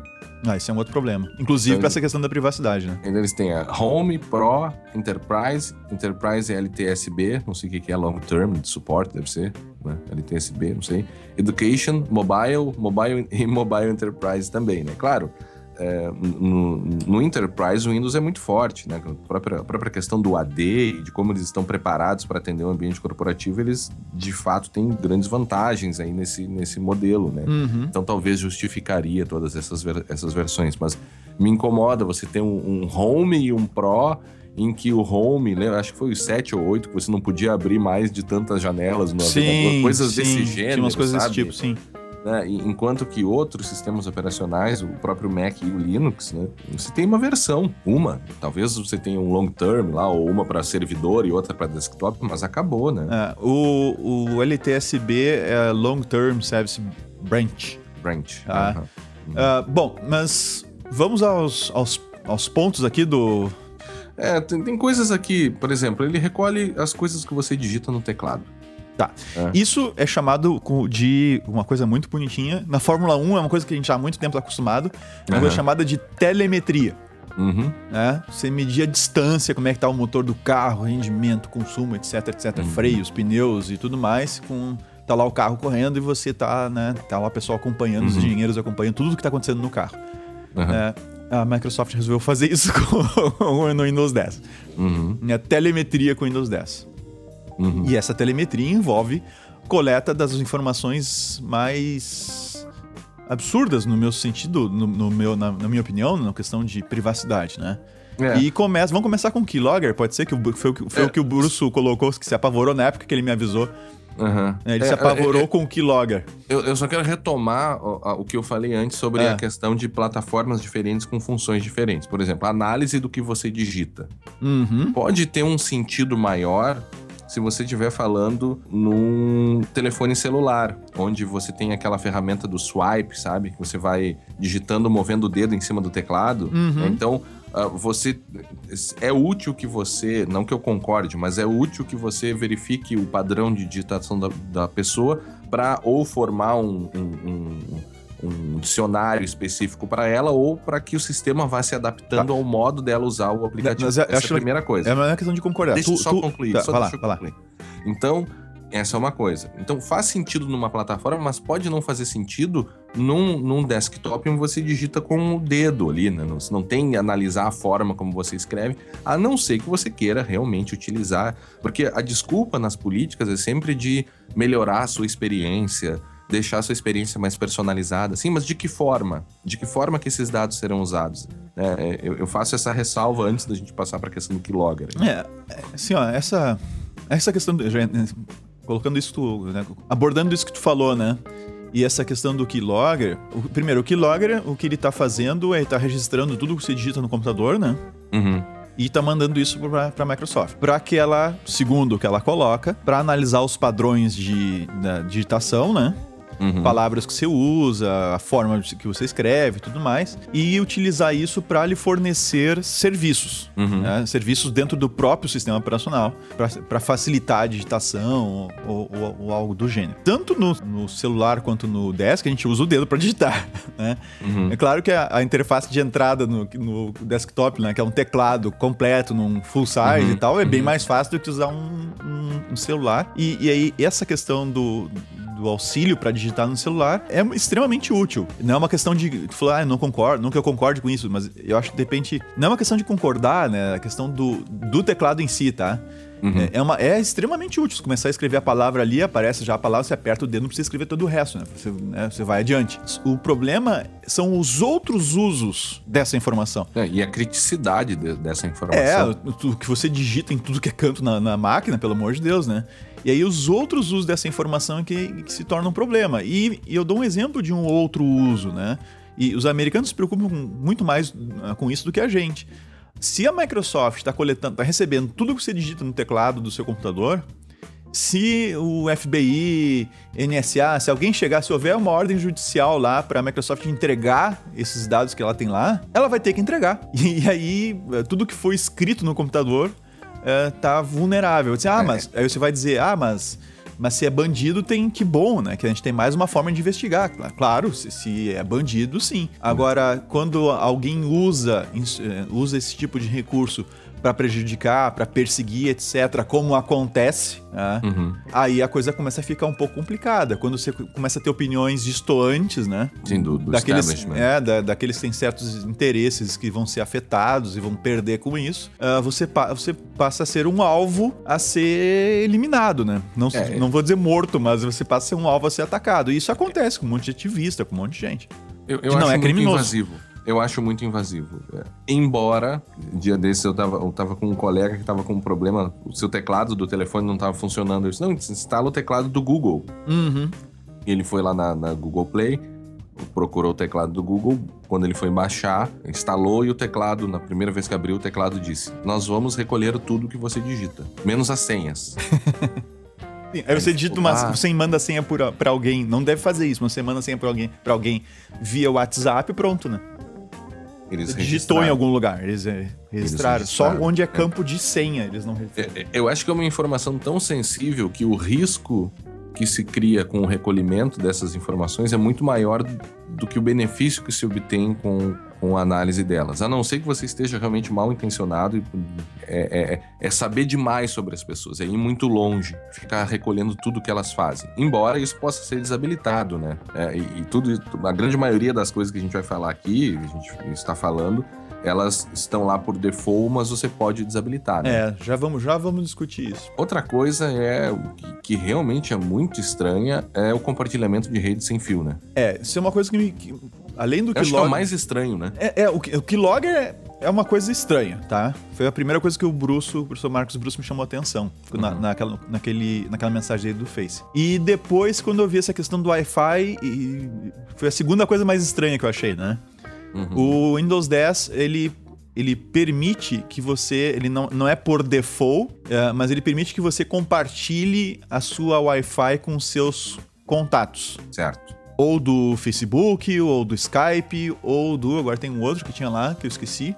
Uhum. Facebook, Skype e algum outro. Eu não lembro qual é o outro, outra rede lá. Mas ele compartilha entre esses, pelo menos entre esses dois, se tu quiseres, tá? E a partir daí tu não precisa, esse compartilhamento é para todos os teus contatos daquela rede social. Então imagina. Não é granular. Não é granular. E aí você tem. Você não precisa passar senha, você não precisa passar nada, tá? Isso aí uhum. a Microsoft faz por conta. Só disse que tem que compartilhar, era isso. O maior problema que eu vejo é que quando um contato compartilha a rede com você, né? Então, então tu tem o Windows 10, tu é meu contato, tu compartilhou a tua rede uma rede Wi-Fi aí no Windows 10 comigo, né, que eu sou um dos teus contatos do Face, por exemplo. A minha máquina, quando encontrar essa rede, ela vai se conectar automaticamente nessa rede. Ou o telefone também. Ou né? o telefone. Uhum. Tá? E aí, qual é o risco, né? Claro que a gente, de segurança, a gente já pensa em maneiras de subverter isso, de utilizar isso por mal, entre aspas, né? Sim.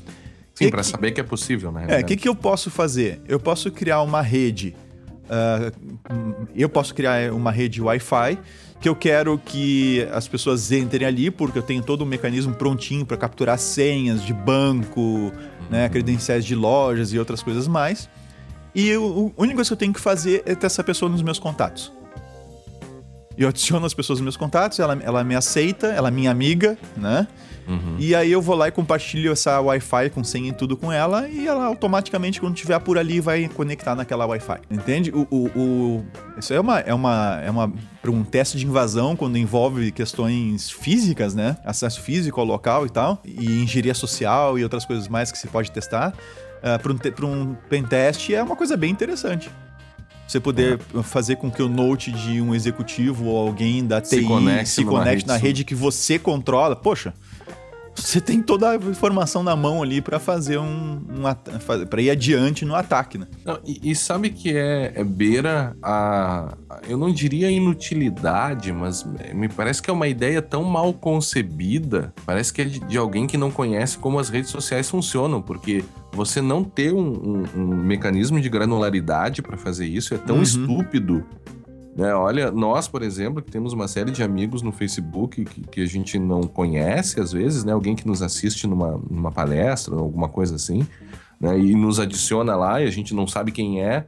Então, de repente, é, para, para a Microsoft, essa pessoa tem a mesma relevância de confiança do que um parente próximo, é isso que eles estão dizendo? Eles não pensaram que você poderia querer é, fazer isso de forma granular? É estranho é. isso, né? Guilherme, eu fico imaginando uma, uma propaganda, sabe? Hum, Falando hum. desses recursos, dizendo assim, acho que põe uma trilha aí pra, pra, pra tá. falar isso, né? Agora no Windows 10, todo, tudo que você digita é enviado para a Microsoft. Nós usamos isso para saber como você digita, sabermos como é que você está se sentindo, os assuntos que você fala, fazemos propaganda melhor para você. E ainda, com, sem nenhum esforço, você pode distribuir a senha da sua rede Wi-Fi para todos os seus contatos no Facebook. Windows 10. Com você sempre. Então, realmente parece uma coisa assim que, nossa, que fantástico, eu não preciso mais passar sem Wi-Fi pra ninguém. É, Dos meus contatos, dos meus amigos e tal, né? É, um, é uma coisa absurda. E te dizer, aconteceu comigo, tá? Isso é- aconteceu comigo. Um amigo com Windows 10 ah, veio aqui na, na minha casa e ele pediu o, Wi-Fi. né? Eu tenho um Wi-Fi só para visitantes, né? Pra, pra quem vem para quem vem aqui para não dar Wi-Fi na, na minha rede, a senha da minha rede e ela entra no- na rede de visitantes, que é uma rede separada. E tá, ok. Passou um tempo e eu comecei a ver mais um monte de gente conectada. Ah, e, eu, e eu achei muito estranho aquilo. O que que tava acontecendo, o que tava acontecendo. E aí, o que que eu fui me dar conta, conversando com, esse, com essa pessoa e tal? Ela compartilhou a senha com os contatos. E ela achou, ela achou que era uma coisa que ela deveria fazer, entende? Uhum. Então, quando ela colocou a senha lá, ela marcou a caixinha de compartilhar. E aí tinham vários outros contatos dela que, né, que tão, estão próximos aqui e começaram a cair nessa rede, sem querer ou por querer, etc. Mas começaram a cair nessa minha rede. E aí eu comecei a ver que, o que, que esse monte de gente acessando a minha, a minha rede? O que, que tá acontecendo? Né, Alguém invadiu, alguém quebrou? Eu disse, não, simplesmente um dos meus amigos pegou essa senha e compartilhou a senha lá no Windows 10. Bom, temos então colhimento de, do que você digita, né? Temos o Advertising ID, O que, que tem no Advertising ID. iOS já há bastante tempo, Uhum, que pode ser diva- uhum. tá desativado, mas tá lá, É. ativado por default. O que você digita, o Google faz com os telefones, Faz né, com- o teclado dele, Faz com o Gmail, com o Gmail, de Tá. certa forma, não tudo que você digita, mas o que você digita lá dentro. Inclusive, o, o- o faz também com os, com os rascunhos, né? sim, inclusive rascunho. Eh, Os rascunhos também ficam armazenados. Isso. E nós temos também a Cortana, eu não sei se é a Cortana ou o Cortana, eu acho que é a Cortana, né? Que é esse sistema, como se fosse um Siri, né? É, é o. É, o Siri da Microsoft é- seria a Cortana é, que interage com você e, e se propõe a ser. Ou o Google um Now. Ou Google Now, talvez, né? Hum, É, sim, Mas- são, são todos os mesmos, mesmos tipos de serviço. É, e, e se propõe a ser um assistente pessoal, né? Uhum. E uma das coisas interessantes é que ele vai funcionar com uma série de outros aplicativos, inclusive com o Microsoft Edge, que é o novo eh, navegador, né? E interessante que se você usa a Cortana junto com o Microsoft Edge, o que acaba acontecendo é que, além de tudo isso, o seu histórico de navegação também é enviado para a Microsoft para que eles possam, sempre com aquela ideia de personalizar a sua, a sua experiência, né? Então, a política, por exemplo, né, que eles inclusive utilizaram aqui essa figura do perguntas e respostas, né? Diz aqui: "Por que que a Cortana precisa saber os dados das pessoas?" A Cortana é de fato uma assistente pessoal, dando sugestões pessoalmente relevantes e alertas. Uhum. Para fazer isso bem, a Cortana precisa compreender determinadas informações sobre você, como interesses, localizações e preferências. A Cortana, isso é muito interessante, né? A Cortana, assim como a, a localização do, do Google, esse serviço de localização do que o Google tem, ela aprende sobre você, né? Uhum. Ela vai aprendendo. Eu, dia desses, é, sempre desabilito isso, embora tenha as minhas dúvidas de que não adianta muito, mas eu desabilito é, esse recolhimento dos locais onde eu estou. E aí, como eu, eu não sei o que, que eu fiz, eu, eu fo- formatei o celular e provavelmente naquela instalação, em função dos defaults, eu me esqueci de desabilitar novamente e fiquei aí uns 3, 4 meses com o histórico de localização ativado Uhum. é absurdo, assim, é, é uma coisa muito absurda, porque ele infere que você está em alguns lugares, né? Alguns ele verifica, ele acerta, né? Ele sabe que eu trabalho em tal faculdade, ele sabe que eu vou tal é, shopping, mas aqui, por exemplo, ele disse que eu estava em tal dia numa academia de ginástica, quando eu não estava. né? Mas, mas tu percebe, percebe, Guilherme, que toda essa. Vamos olhar, vamos tirar a maldade do mundo, tá? Não, não, exi- dá, não é possível. Não, não, eu sei. Vamos, Tá. vamos analisar assim. Vamos imaginar que não exista maldade no mundo, não exista cretinice no mundo, tá? Tá. Se a gente tirar isso, se tu pensar assim, poxa, um sistema, um ambiente que consegue, um assistente, um assistente pessoal mesmo, né? Uhum. Que consegue analisar as minhas preferências. Tem certas coisas que, eu, que é repetido, né? Uhum. Tem certas coisas que eu, que, eu, que eu faço com uma certa frequência, ah, co- como, por exemplo, estar em determinados lugares e tal. E aí, quanto mais eu tiver auxílio no sentido de, ah, eu preciso ir num lugar rapidamente e conseguir tal, tal produto, né? Uhum. Ou preciso de tal serviço. Um sistema que não te indica esse serviço para no Rio Grande do Sul, que não me indica um cara que tá lá na, sabe, lá na Bahia, lá no, uhum. lá em São Paulo, né, ou mais longe, lá em Roraima, né? E, e me indique um que esteja a uma quadra de onde eu estou, né? Uhum. Ele é extremamente útil. Né? Depende do tipo de serviço, é óbvio, né? Mas ele é Sim. extremamente útil. Não vou querer um encanador que, que tá em outro estado. Tá? Não, não faz sentido. Por um mecanismo ser mais inteligente, para me dar uma, uma resposta mais inteligente sobre isso, é encanadores, né? Ele vai ter que trazer encanadores na minha cidade, ou no máximo uma cidade vizinha aqui próxima, né? Para ele fazer isso, ele tem que saber onde é que eu tô ele tem que saber, ele tem que saber, né, o tipo de serviço, como é que esse serviço é prestado, né, quais são as, ah, é, é presencialmente, então a questão da distância é um problema, né, para o encanador, por exemplo, é um problema. Para outros tipos de serviço, a distância não é tanto problema assim, ou seja, vale a pena deslocar o profissional para realizar o serviço. Uhum. Né? E, e, dependendo do, do, da minha área de trabalho, eu estou pedindo isso a partir da onde? Do meu local de trabalho ou estou pedindo de casa? Então. Você não acha que isso seja demais para as pessoas saberem sobre Não, não é, é, que tá. Eu estou tirando a maldade e a cretinice, tá? Porque é muito interessante, por exemplo, eu, eu tô no carro dirigindo e, e, eu, e eu, sem tirar as mãos do volante, eu posso pedir que, que pro, pro sistema fazer uma pesquisa e me retornar uma determinada consulta. Né? Não sei eu por que eu precisaria disso dirigindo, uhum. mas pode ser que aconteça. Para quem tá numa cidade grande e tem problema de trânsito, né? Sim. É, você tá lá preso no trânsito, você vê o carro tá parado, você pode pesquisar por conta, mas tudo bem. Sim. pode ser que a gente tenha eu acho que a gente, que a gente tem uh, uh, utilidade para isso, tá? Legítima. O, o, problema é a maldade e a cretinice, ou seja, quando essas informações não são utilizadas só para melhorar a nossa vida, entende? Só para uhum. nos.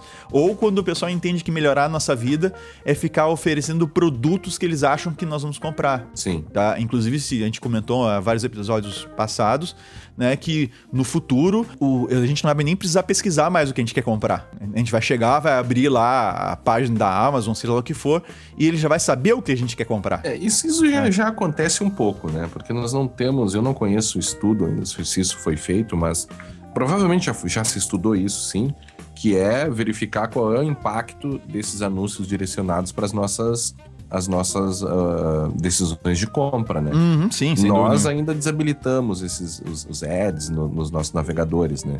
Agora, você pega um computador de alguém que não, que não desabilita isso, é uma outra experiência de internet, né?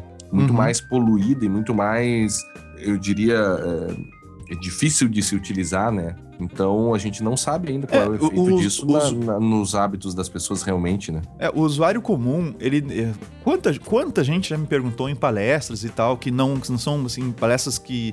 para pais de alunos e coisas assim, né? Uhum, uhum. Que o pessoal que não é da área de TI pontualmente, o pessoal assim, poxa, é, esses dias eu pesquisei uma coisa no Google, depois eu fui no meu Face e começou a aparecer um monte de propaganda daquela coisa. Elas, elas não entendem como é que isso acontece. Uhum. Elas não entendem essa relação de que tá todo mundo se falando por trás daquela tela, uhum. né? Tá todo mundo se conversando e tem gente coletando informação para atingir ela com propaganda. Uhum. E esse negócio da, da, Microsoft, ele faz exatamente isso. Né? Essa, essa, essa, coleta de dados não é só para melhorar a nossa experiência, uh, ou pelo menos eles entendem que melhorar a experiência, e muitas empresas entendem dessa forma, né? Melhorar a experiência é ficar fazendo propaganda que aumenta a, a assertividade, né? não, né? E, e há outras de que o, de... o, cliente vai, vai consumir aquele produto, né? Que afinal todo mundo tem que consumir, né? Não, e, e, o problema é que você acaba fazendo que pra, com a desculpa de melhorar a experiência, você sabe absolutamente tudo, qualquer coisa sobre a vida da pessoa, porque Sim. com todos esses dados que eles estão recolhendo, uma, olha só as coisas que se recolhe, inclusive o que se digita, uhum. né? É, é, tanta informação que é, é, muito mais do que melhorar a experiência. Esse é o ponto. Eles dizem aqui ainda: a Cortana aprende suas rotinas, coletando as suas mudanças de localização ao longo do dia, de maneira que ela possa fazer recomendações relevantes no momento certo. Uhum.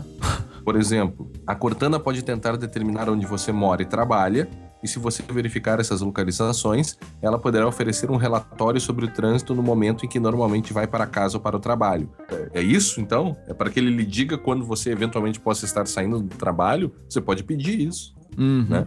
Ah, e, e você imagina que Assim como a gente tem aquele problema de guardar senhas, tá? Aquela história de vão guardar senhas, as chaves criptográficas de todo mundo num servidor do governo. Uhum. E aí, só com autorização judicial, se consegue acesso à chave para poder decifrar e tal, né? Uhum. Esse servidor vai virar. Pote de ouro. O pote de ouro para ser invadido. E vai ser invadido. É. né? Porque o- a informação que tem ali vale muito. A mesma coisa eh, de banco de dados com essas informações todas. Porque, Que vão valer é, tanto quanto ou mais do que essas chaves. É. E na medida em que tudo isso é separado do mundo externo por um nome de usuário e senha, Uhum. né? Você ainda poderia, ao, ao tirar a senha da, da Microsoft da pessoa, você poderia instalar um sistema operacional e talvez até obter algumas cópias dessas, dessas referências. Não sei como é que o Windows lida com isso, né? Uhum. Verificar o que já foi gravado, né? Todo o histórico de internet fica na nuvem. Você consegue ver isso na nuvem? Se consegue, a coisa que separa isso do mundo externo é só o seu nome de usuário e senha do Windows, ou da Microsoft, melhor dizendo, né? Uhum. A Cortana ainda recolhe dados sobre contatos, sobre voos e rastreamento de pacotes, integra o telefone com o computador e permite a ligação com, a, com o Microsoft Health, que seria um sistema novo deles lá de dados de saúde. Ou seja, é o, o- realmente a era de ouro da vigilância, né? Claro. Podem saber absolutamente tudo sobre você. É, e quer ver uma coisa bem legal? Acabou, acabou de sair aqui no The Hacker News, tá? Ah, uma rede social europeia chamada VK, você acessa Uhum. em vk.com, acabaram de vazar 100 milhões de senhas em texto claro, ou seja, sem cifragem nenhuma. Uhum, uhum. Esse, tipo, esse tipo de coisa é, acontece de tempos em tempos. É. né? E aí você imagina, vaza a senha, vaza o, o- a senha que protege as informações, essas informações que você está colocando de saúde, de localização, ah, localização física, onde é que tu vai, o que que tu. Sabe? Tudo. Na verdade, a vida inteira tá ali. Né? A gente carrega o celular para cima e para baixo, né? O George Orwell não, E- não imaginou que a gente mesmo iria carregar o- Exato, exato. o, equipamento Big de vigilância, o Big Brother junto no bolso, né? E é o que a gente faz. O pior de tudo isso, ou um dos pontos negativos, é que certas coisas do sistema operacional você só vai conseguir utilizar se você habilitar o recolhimento de dados. Porque sem o recolhimento de dados, eles impedem que você use, É, use gente certas funcionalidades. Isso é uma sacanagem também gigantesca. É, aí a gente chega numa em alguns aspectos da questão do desativar. Ah, A Ars Técnica publicou vários artigos sobre o, o- o Windows 10, sobre essa questão do Windows 10, tá? Uhum. Inclusive um deles que nós vamos colocar lá no show notes, ele mostra como você pode reduzir essa captura Uhum. esse envio de dados para a Microsoft, tá? Então, primeira coisa, tem a- o serviço Hello, que é para fazer o login no, no Windows, tá? Ele suporta, agora além de reconhecimento da, da digital, né? Do fingerprint, também reconhecimento facial. Essas informações que a gente estava vendo assim, pô, isso aqui seria um problema no primeiro momento, né? Uhum. Reconhecimento facial, fingerprint e tal. A priori, a Microsoft diz que isso não vai para ela, ou seja, fica na própria máquina, local. Uhum, tá? Então essa informação não iria para lá. Agora, outras informações como o que é digitado, os contatos, bom, o resto todo vai. Uhum. E aí, existe alguma- algumas recomendações como é que você faz para desligar isso. Tá? Eu não vou passar por todas elas, mas basicamente é o seguinte. Se você utilizar a instalação, o Update Express, né, o Express Setup lá do, do Windows, ele vai estar com todos os esquemas de compartilhamento, de Wi-Fi, né, da questão do, de, de envio do, de, kilo- de, do que você digita no teclado. Tudo isso vai estar sendo enviado, contatos, detalhes do calendário, que você digitou, dados de localização, assim, tudo isso, navegação, tudo isso vai para lá, por default. Se você quiser desativar isso, há boas e más notícias. Uhum. As boas, você consegue desativar boa parte disso. Você consegue ir lá e, e- e desligar algumas coisas. Então, uma das coisas que ajuda bastante, tá? É você não criar uma conta na Microsoft. Você não fazer ah, uma conta na Microsoft. Você usa uma conta local, no computador. Problema, aí você começa aquela questão que tu colocou, né? Começa a perder funcionalidades, né? Uhum. Se você criar uma conta local e não uma Microsoft account, os- você não vai ter mais sincronização entre os dispositivos. Então, o que você fizer configurar numa máquina não vai se propagar para outra, né, e, vice-versa. A questão de ah, algumas questões de desativar envio de informações para lá, o tal do feedback options que eles têm lá, tá? Para fazer esse desligamento, ah, só pode ser desligado completamente no Windows eh, na 10 Enterprise e Server. Uhum. Ele não pode ser desligado no Professional, no Home e no Professional. Tá? No Home, Sabe no, que no Home é- Professional só consegue botar em Basic, tu não consegue desligar o esquema de mandar o do, tal do Feedback Options, tu não consegue desligar. Sabe que, só rapidinho, que Ah. um, um dos aspectos da- históricos da privacidade é que sem- ela sempre foi um direito relacionado a, a classes mais altas e abastadas, né? Uhum. Ainda assim, é um- ainda persiste um pouco isso. Então, quem tem mais dinheiro, quem tem mais formação, quem tem mais compreensão de mundo, consegue proteger melhor a sua privacidade do que aquele mais pobre, aquele que, né? E, e é interessante ver isso se replicando um pouco, porque as versões mais caras você conseguiria desabilitar certas coisas, as Uhum. mais baratas não. Ou seja, você paga menos pelo sistema operacional, mas é impedido de exercitar a sua autodeterminação informativa, que seria um dos direitos básicos aí relacionados com a, com a proteção de dados, que é você conseguir decidir o que vai ser feito com seus dados, né? Uhum. Isso, é, isso é muito é, complicado, eu vejo isso. É. A- ainda nessa questão da do que que você consegue fazer ou não de acordo com a versão, se você resolver usar uma conta local, como eu falei antes, né? No Windows Home, com uma conta local, você não consegue usar o BitLocker. Você não consegue cifrar o seu disco com, usando uma conta local. Agora, o Windows 10 Pro, ele não tem essa restrição você consegue cifrar o disco usando uma conta local. Ou seja, não é que o serviço precise, é que é uma restrição da versão que foi imposta de forma arbitrária. Então, quer usar o BitLocker com uma conta local? No Windows Home você não pode, no Windows 10 você pode. E você não falou também sobre onde que a chave do BitLocker é guardada. É, no caso do Windows Home, a, a chave vai para a Microsoft. Ah, Você pode desabilitar? Lembrando, segundo, eu não testei, tá? Segundo o, o que coloca na- no artigo da Ars Técnica, não, não é opcional.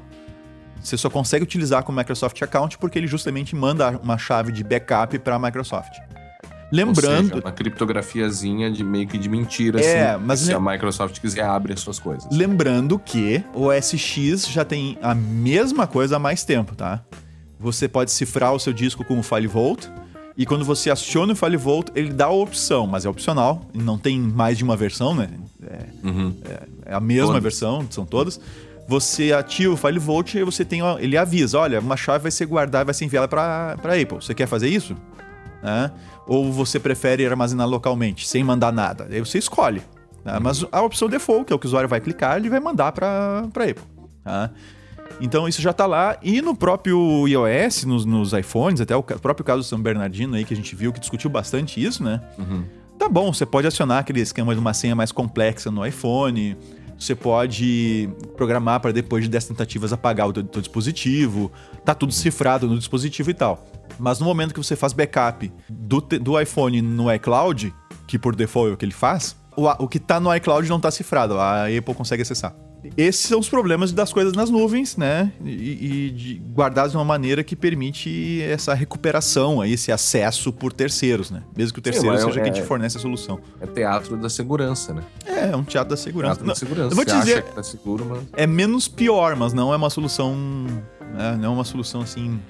Sim, lhe, dá um certo nível de proteção, mas não o que seria É, esperado. É, dizendo, fa- falando pra, pra, né, pra, pra quem nos ouve, é. Claro, a gente tá falando tudo aqui pra quem nos ouve, é óbvio. Sim, sim. É sim. óbvio, né? Mas é muito melhor o usuário. Eu fico pensando no usuário padrão, né? Uhum. Quando eu digo usuário padrão é usuário, quem não é da área da TI e utiliza né, é, o computador. São a maior parte dos usuários. Ah, ele vai. É melhor ele cifrar, cifrar o disco dele usando o BitLocker ou usando o FileVault, né, no caso da, do SX, e mandando a chave dele lá para Microsoft ou para Apple, do que deixar ah, a máquina decifrada e mandar a máquina ah, sem nenhuma cifragem no disco, por exemplo, e mandar a máquina para uma assistência técnica por um problema que houve na máquina e tal, né, no, no Note e tal, sem cifragem nenhuma. Sim. Tem uma outra coisa que é um tipo de atualização diferente é, do Windows, né? É a questão do, do BitTorrent, entre aspas, né, Uhum. da Microsoft. É um esquema peer-to-peer, né? Aham. Ah, como é que você fazia para instalar até o Windows 10, né? Dá pra botar a musiquinha aquela de novo. Não, tô brincando, não precisa Tá. pra Mas como é que você fazia para instalar um update no Windows 10, eh, no, no Windows antes do Windows 10, né? Você baixava o update do site da Microsoft. Uhum.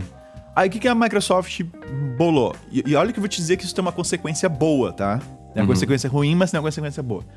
O que, que a Microsoft pensou? Olha, tem um monte de máquina, ah, a chance de ter duas máquinas com Windows na mesma rede Uhum. é grande, né? Sim.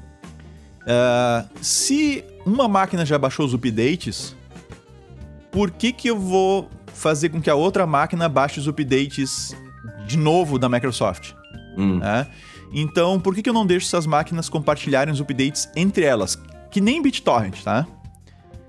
Ah, se fosse só na mesma rede, eu diria, poxa, muito bom, né? Baita ideia, parabéns, né? Porque se uma máquina na rede baixou o update, não tem por que as outras máquinas todas baixarem de novo o update N vezes. Um proxy resolveria em parte isso, tá? Vai ver quando isso começar a ser usado para transmitir malware. né?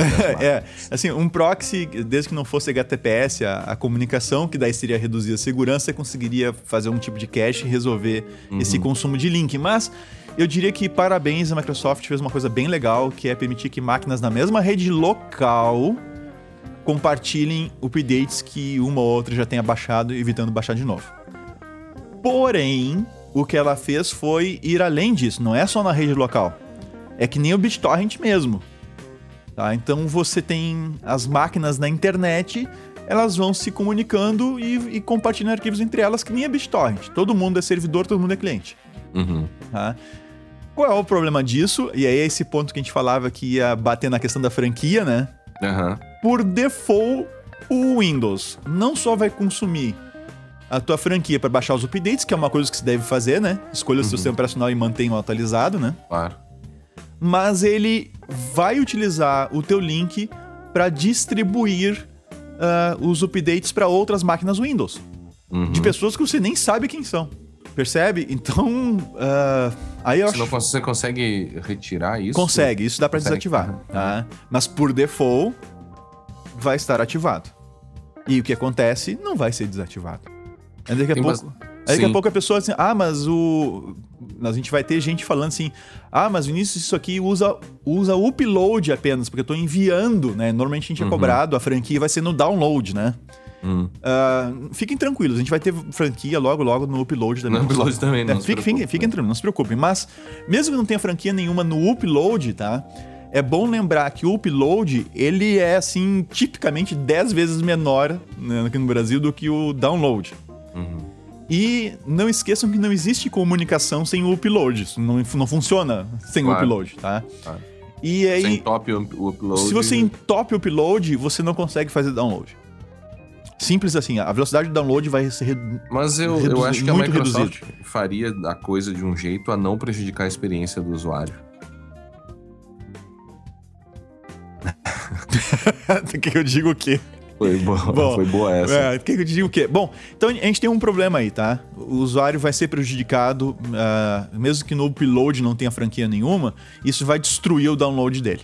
Uhum. Tá? Vai destruir a, a taxa de download dele. Então, eh, dá pra desativar, felizmente, tá? Você consegue pegar isso e, e- e desativar. Isso tá, inclusive, lá no artigo da, da Ars Técnica de como fazer esse desligamento. tá? Certo. Uma última coisa, Guilherme Tá. para nós encerrarmos esse, esse episódio, ah, que já tá bem longo, ah, mesmo você fazendo todos os processos de, de desativação e tal, das, das- dos N botõezinhos que tem, que tem em tudo quanto é canto que você imaginar que você vai ter que catar para desligar, tá? Hum, Não Dessa tem, san- sanitização. é, essa sanitização, você não tem um lugar para você vai lá e se clicar e dizer assim, eu não quero que mande nada para Microsoft, tá? Aí você aperta aquele botão e não manda nada. N- não, não existe isso, tá? Assim como não tem no, no Google, assim como não tem no Gmail. assim como Isso, tem no SX, Apple. tal, você não tem um botão lá pra apertar e, e aí dizer eu não quero mandar nada.